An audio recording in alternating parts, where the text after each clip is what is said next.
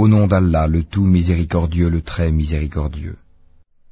Les infidèles parmi les gens du livre, ainsi que les associateurs, ne cesseront pas de mécroire jusqu'à ce que leur vienne la preuve évidente.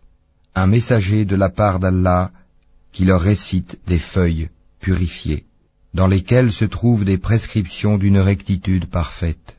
Et ceux à qui le livre a été donné ne se sont divisés qu'après que la preuve leur fut venue. Il ne leur a été commandé cependant que d'adorer Allah, lui vouant un culte exclusif, d'accomplir la salat et d'acquitter la zakat. Et voilà la religion de droiture.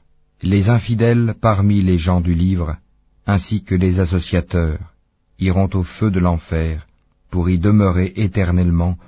De toute la création, ce sont eux les pires.